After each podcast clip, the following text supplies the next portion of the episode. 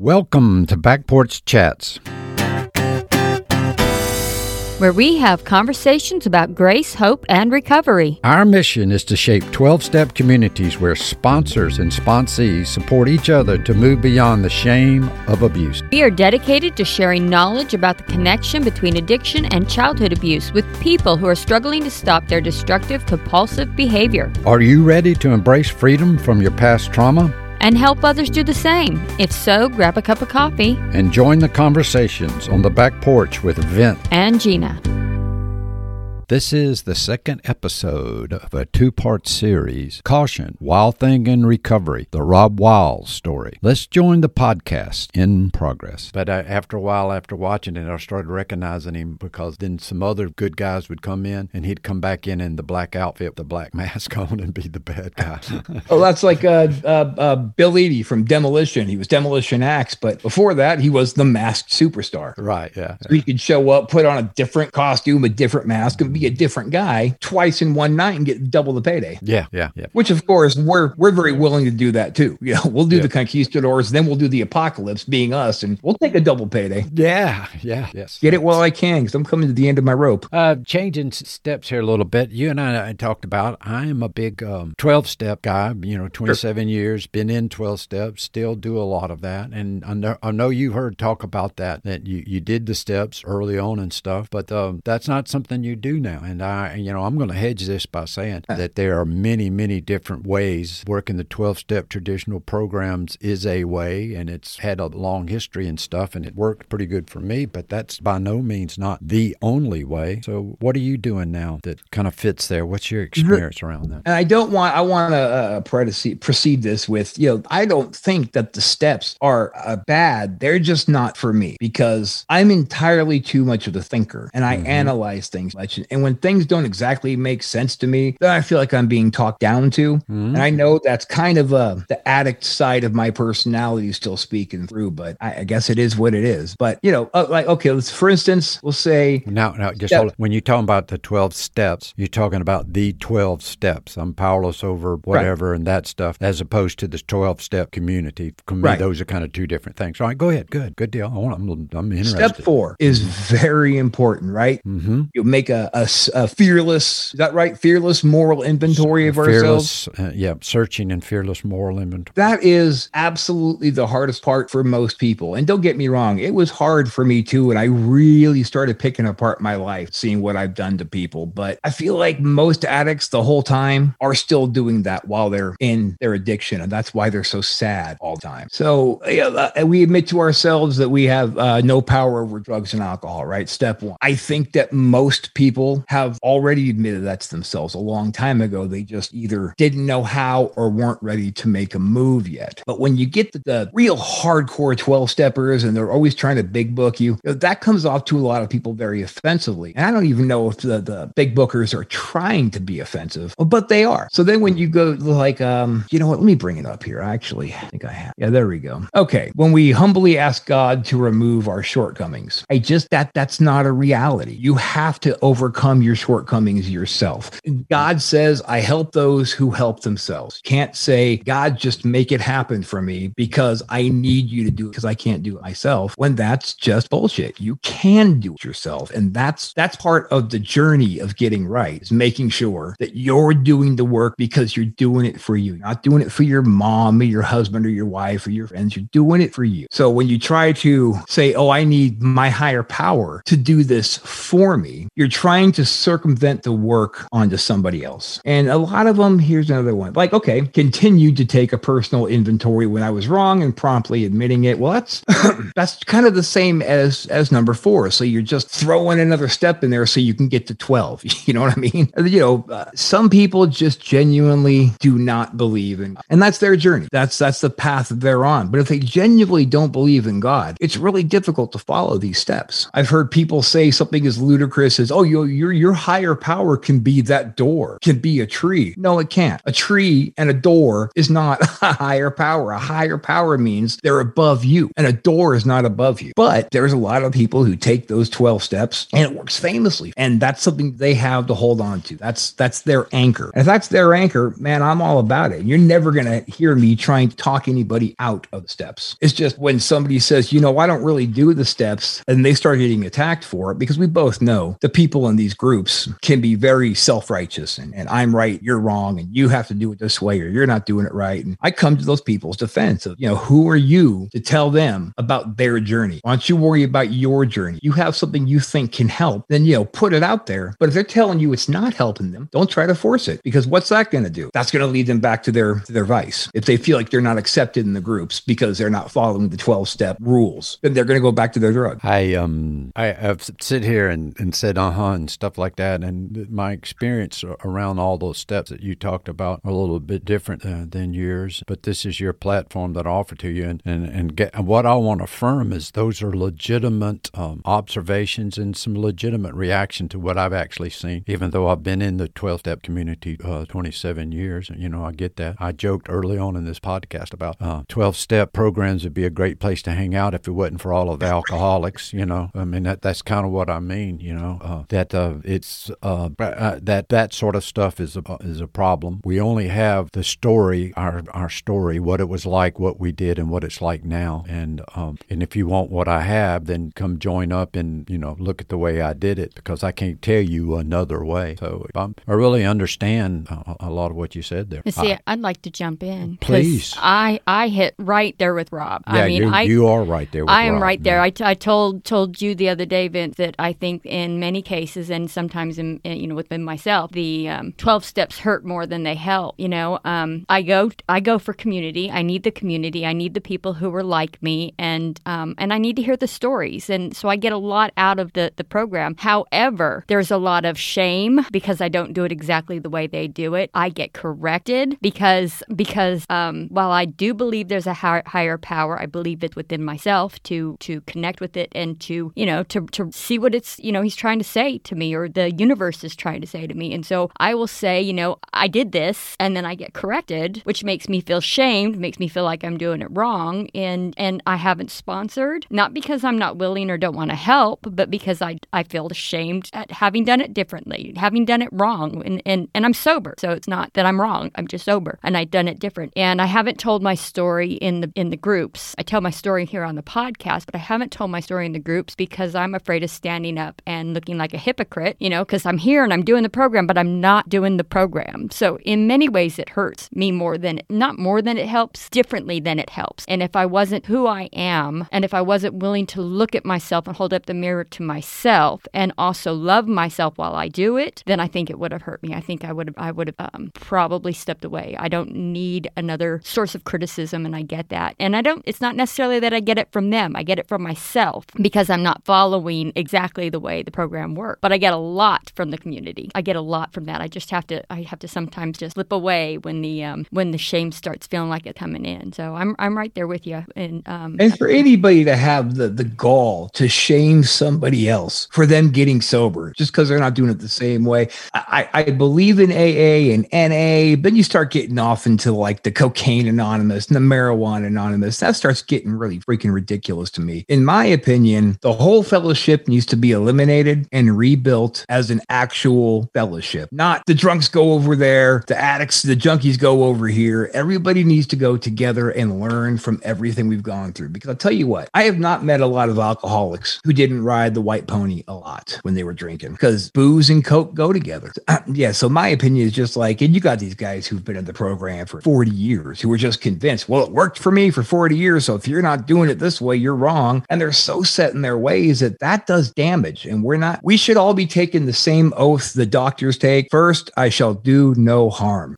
Over the years and that, that I've gotten in there and that I've sponsored people, I like to laugh about that. I, you know, I start off and uh, I'm a, uh, I'm a band director. Okay. If you want to know how to play the clarinet, I got you covered. But as a sponsor, I've given legal advice, uh, medical advice, you know, uh, marriage counseling advice, and all that. But uh, over the years, I, I, boiled it down, and the moral inventory is uh, it, it's really it's not all the big deal. It's not about all the shameful things that I've done. It's not all about having to go through and, you know, go, jump into the uh, garbage container of my life and roll around in there and throw stuff out. It's not really that. It's really just simple that the fourth step is identifying where I'm bitter and resentful and um and write that down and the bitterness and resentful why it's important that we get in touch with that because that's just where we're re- avoiding responsibility for ourselves. That's where we're blaming other people instead of looking at our part and it's important that we break through that and then then we go into the fears, you know, what am I going to lose that I won't? What am I going to uh, uh I mean, what am I going to lose that I have or what I, what is it that I'm not going to get that I really want? And we, you know, and that drives a lot of inappropriate behavior. And then down below that is the shame and those feelings of hierarchy. And it's just that right there is complicated enough for us to, to get through. And then, you know, so it's important that we start there simply and we don't have to go into all of the, the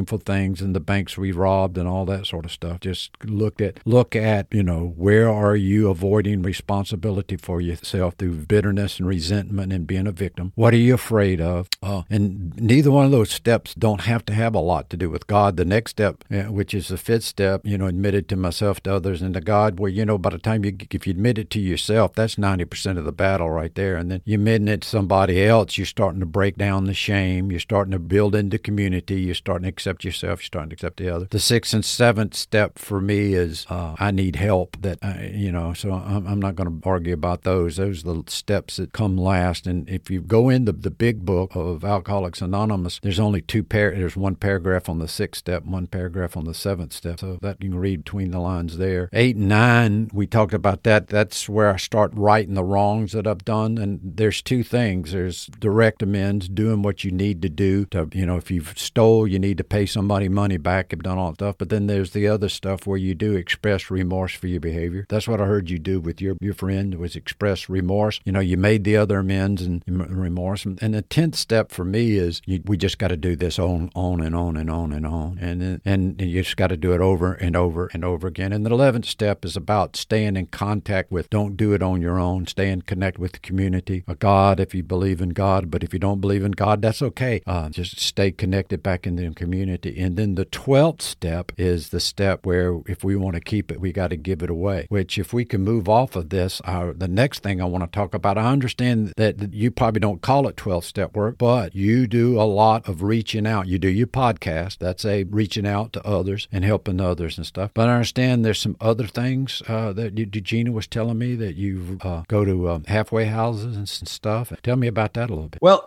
I actually, um, I was like six, maybe eight months ago, I got myself ordained, uh, you know, on the internet. And I didn't do it for a tax dodge or, you know, to start a church or anything uh, silly like that. The, the, really the only reason I've heard a lot of addicts say, uh, you know, God isn't listening to us because, you know, God doesn't want to hear what we have to say. You know, we got to go talk to the priest or the preacher or somebody who's who's involved in that. And the only, and when I find these people who are just crushing themselves with shame, with, you know, I can't be forgiven. I pull out my card and show it to them and I go, okay, so you think you're just a piece of shit. Let me tell you something. In your eyes, I'm one of the boys with God. So I'm here to enforce a promise that he made a very long time ago. If you want God to forgive you, all you have to do is ask, and I will give it to you right now. Sometimes they perk up, they're happy. Sometimes they get really like, What the hell are you talking about? Say, Do you want it? And they go, Well, yeah, say it, say it, say you want it. I want it. What do you want? I want to be forgiven. By who? By God. You got it. Done. You are forgiven. It is that easy. And I've watched so many people just light up like that weight is pulled off their shoulder. I'll say, Who else wants it? Show of hands. All you got to do is say, I want it. I got, I'm a card carrying member of one of the boys. You want it. You got it right now. Yeah, I think that's told, pretty awesome because um, really to, to get for forgiveness, you have to ask. Um, uh, right after I got sober, I went and meditated, and um, that was just that was a huge transition for me. I meditated in, and I'd never done it before. And I during the meditation, I asked forgiveness for my son um, who who committed suicide, and and I said, I, I forgive you for doing this, but I need you to forgive me. Can you forgive me? And and I walked away from that meditation session um, just a completely new person. It was it was amazing. And even for people who don't necessarily believe that affirmation of I forgive you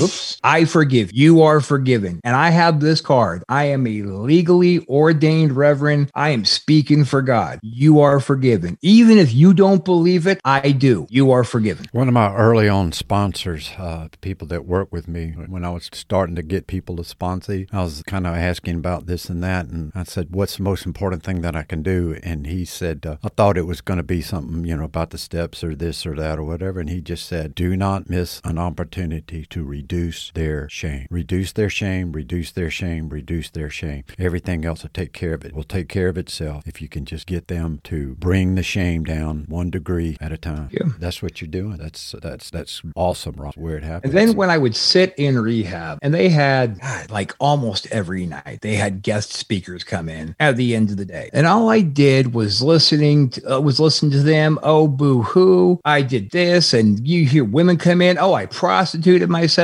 You guys, oh, I, I robbed people. And, and they all have the same story. And it's all just, oh, it was so hard. It was so terrible. But look, I'm good now. And if I can do it, anybody can do it. And that freaking drives me crazy, man. I hate, I hate when people take their accomplishment and minimize it down to, oh, well, if a piece of crap like me can do it, you can do it. That's not what I'm about when I talk to these people. I tell them most people aren't here to spread their messages of doom and gloom. Am I here to do that? No. People come in here and tell you all the things they lost and all the miseries they experienced. No, I am not here to do that. I'm here to tell you what you can have. We're going to start off and I'm going to really briefly gloss over the hell that I went. Mm-hmm. But then that's over because that's not what we're here for. We're here for hope. I also tell them I, I had a teacher once and he said, um, what's the definition between, or what's the difference between a, a, a courage and bravery? So well, bravery is when you just, you know, run into a burning building and you're not scared. You're going to save them and you're going to get them out and you're gone. And courage is when you know you should be scared, but you do it anyway. Right. That's courage. I, I say now somebody who can, who can tell me what the definition of a hero is? And I listen to a few people say their piece and I say, you know, a, a hero is an ordinary person and be it by their own or outside forces have thrust them into extraordinary circumstances and they still face it. So when I look through this room and I see people who conquered their fear and they walked in the front door to get treatment and you're still here, everybody in this room is courageous and everybody in this room is a hero. And you're not ready to go out and be heroic yet, but you will. I promise that you will. And heroes don't ever do it alone. There's a police force. Oh. They're, they're, they're, it's not a fireman, it's firemen. Man. It's paramedics. They come, they come together. They take it on as a team. And you guys are in a prime location right now where you look around and you've got a whole room full of teammates. All you got to do is stay in touch. Recovery for me is much more about us re- reaching our potential than it is overcoming the garbage of our past. Uh, uh it, yeah, because that's done. Yeah, well, we, got to do that. We got to pull ourselves out of that muck and mire. Uh, but it's, it's like when you said you're going to get back into wrestling. That made me so excited because it's about you back in the the uh, realm of the potential, back in the dream, back in the creating, back in doing something that you love. All right, um, back in taking care of business, taking care of business. TCB, baby. All right, when you told your story, you mentioned that you were about uh, when I heard it today, you were about two and a half years sober. So you what got about another six months. What? Um, in in uh May. May. In May, I'm three years. May, you're three years. All right. So congratulations on all of that. In that two and a half years, in that uh, to the three years, if you could reel back to your beginning of recovery, what would you do different? It's one hmm. of those thought up, premeditated questions. I'm sorry. Yeah, you know, because I don't, I don't know. Um, when I, I made that decision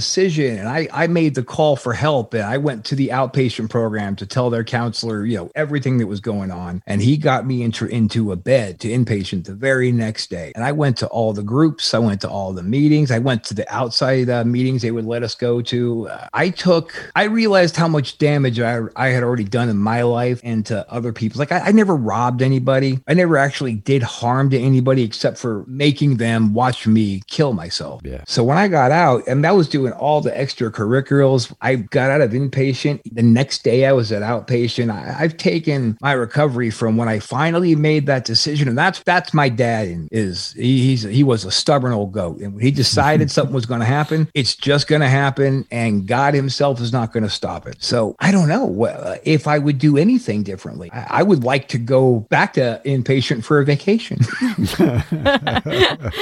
I remember thinking that I could just use rehab right now. Know, not because I need to get Yeah. sober, but I need a break. Get that- I mean, the food in there was good, and all the counselors cared. Even the techs. I don't want to If, I, deal with that. if I'm having else. a moment of weakness, I could grab a tech and go, you know, I'm I'm smelling cocaine. Yeah. Talk me down, and they would. I, when I when I started returning back to life, uh, just was all of the decisions all of a sudden that were made for me.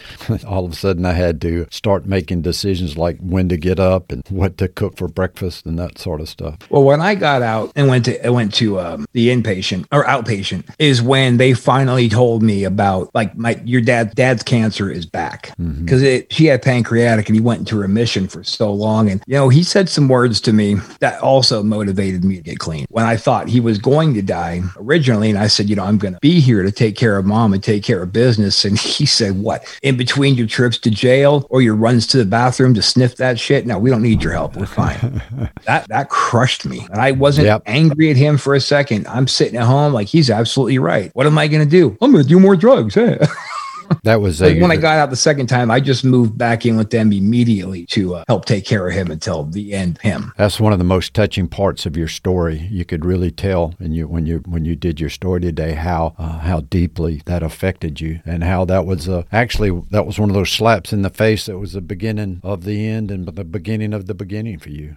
I call it a kick to the nuts, but you know, Yeah. tomato, tomato. yeah, yeah. I know that one. That that story really touched me. As, as we've discussed before, my dad had um, cancer as well, prostate cancer, and um, I don't know that I've mentioned this to you, but he since died. Uh, he died in mid Jan. Was it mid January? End of January, and um, I know that that was um, when I got sober. That was one of the things that was like my living amends was to to to repair some of that relationship. And when and so I moved back in with. I was already living with them at the time, but I mean, I, I kind of devoted to stay there and to help them out as much as I could. And um, one of the things that happened that was just the hugest, the biggest gift to me was every single day he said, "Thank you, Gina. I really appreciate you. Thank you, Gina. I really appreciate you." And I needed that because I had done so much with my with my alcohol abuse. I, you know, them staying up in the middle of the night worried about whether or not I'm coming home. Um, Yeah. You know, or going to make it home? Or the, you know, I was I I got arrested twice, and you, you can't quite call them and tell them where. I know we get that phone call, but I couldn't quite call them and tell them where I was. So those nights they were worried about what was going to happen to me, and you know, was I going to sober up? Was I going to be under a bridge? And um, yeah, that was the biggest gift that I got was him telling me every day how much he appreciated me, and that happened only after I got sober, um, in the last year of his life. Well, that's a kicker for me too. Was uh, I'll tell the rest of this part of the story uh, after I'd been out of rehab and been taken care of for you know, a, a while. I don't know how, but uh, we were sitting on a park bench outside of a Panera, and I said, you know, I know we've had this conversation before, but if and when the worst happens, I'm going to be here to care of business. And he threw his arm around me and said, I, I believe you. I know you will. And I was just floored. And then my mom got me all teared up the other day when, because I'm taking care of her now, because after he died, she's been going downhill pretty quickly. She goes, Your dad was so proud of you. And I just chuckled. I said, Okay, okay, thanks. She goes, No, seriously. Do you remember that issue with the house? Because they had spent so much money on the treatment uh, for, for his cancer Right. that they were about to lose their house. And I took over and I got on the phone with their mortgage company. I got on the phone with a lender and I got money and I put it on top of their house. And she said to him, Robbie's fixing this. And he said, You're damn right. That's my son. yeah, Yeah. yeah, I was like, Wow. He said that. yeah. All right. That's that's awesome. This has been fun. We're Yes. out of time. Yes. Rob, what do you want to push? What you want to promote? Oh, well, to all the wrestling fans out there, make sure you check out Wrestle Shoot, one word, Wrestle Shoot. And that's a professional wrestling podcast. We got all my old cronies. We're trying to get all my old cronies from back in the day. In fact, tonight we're going to record an episode of Wrestle Shoot with the great Marty Jannetty, used to be Shawn Michaels' tag team partner in the Rockers. So he's going to join us tonight. We're talking to B. Brian Blair, uh, Brian Knobbs, Jake the Snake, all kinds of our old buddies who we don't do the wrestling show where I watch wrestling and then I turn, hit record, and start talking about what I just watched. That's stupid. Everybody else just look, just watch that too. Uh, we get a little out there and we do very unusual segments on our show. Like every week we name asshole of the week. we do we do things other wrestling shows don't do. It's myself and my partner, the ladies' man, Chris Casanova, my hedgerow Pro Life Mate, and then of course the Smells Like Hope podcast. And I don't mm. I don't record that show like every week. I don't record just for the sake of content. I do Smells Like Hope when there's something relevant to offer that will help somebody. Yeah. And if I go a couple weeks um, and I don't have anything that I think is relevant to share, then I don't do it. And if you got a problem with that, you know, screw you. It's free. Yep. Yep. yeah. Yeah. That's it's kind of like you get your money's worth on this podcast too. The, that's uh, right. Yeah. Yeah. And that's good. Do you have a website or anything? Uh, you can look us up on um, on Facebook. We have the um, Wrestle Shoot page. Then on um, we actually just uh, our social media. We just picked up a new social media manager, and she is awesome. Go Nikki, whoop whoop, and she set us up a uh, YouTube page. Oh, excellent! excellent. She's taking all of our audio and she's added photos over it and just all kinds of wonderful stuff. And, and she pops it up on on YouTube, and that is also Wrestle Shoot. The word wrestle, the word shoot, pushed together into one glorious word. Well, I'm gonna have some. Um, I'm gonna have those links down in the description of the show, uh, so that so that guests can just click on that when when they um, listen. So great. And the conquistadors, listen out for the conquistadors when they come to your area. Oh, we'll be pushing the absolute hell out of that. that and my yeah. name on Facebook is Rob Wilds. If anybody just needs somebody to blow off some steam to, hit me up, man. I'm always out here and I'm always talking to people who need it. Excellent. It's the right thing to do, and I'll do the right thing by you, right. brother. All right, Gina, we done it. We Another did. one in the can. What do we need our people to do? Um, you know what? I'm I I want them to go listen to Rob on his podcast. So I want that too. Yes, go go to Smells Like Hope. Listen to Rob. That's it. We're good. Whatever you do, don't subscribe to us. Nope. Don't like us. Don't leave a comment. Don't leave a review because we're just doing great and we don't. No.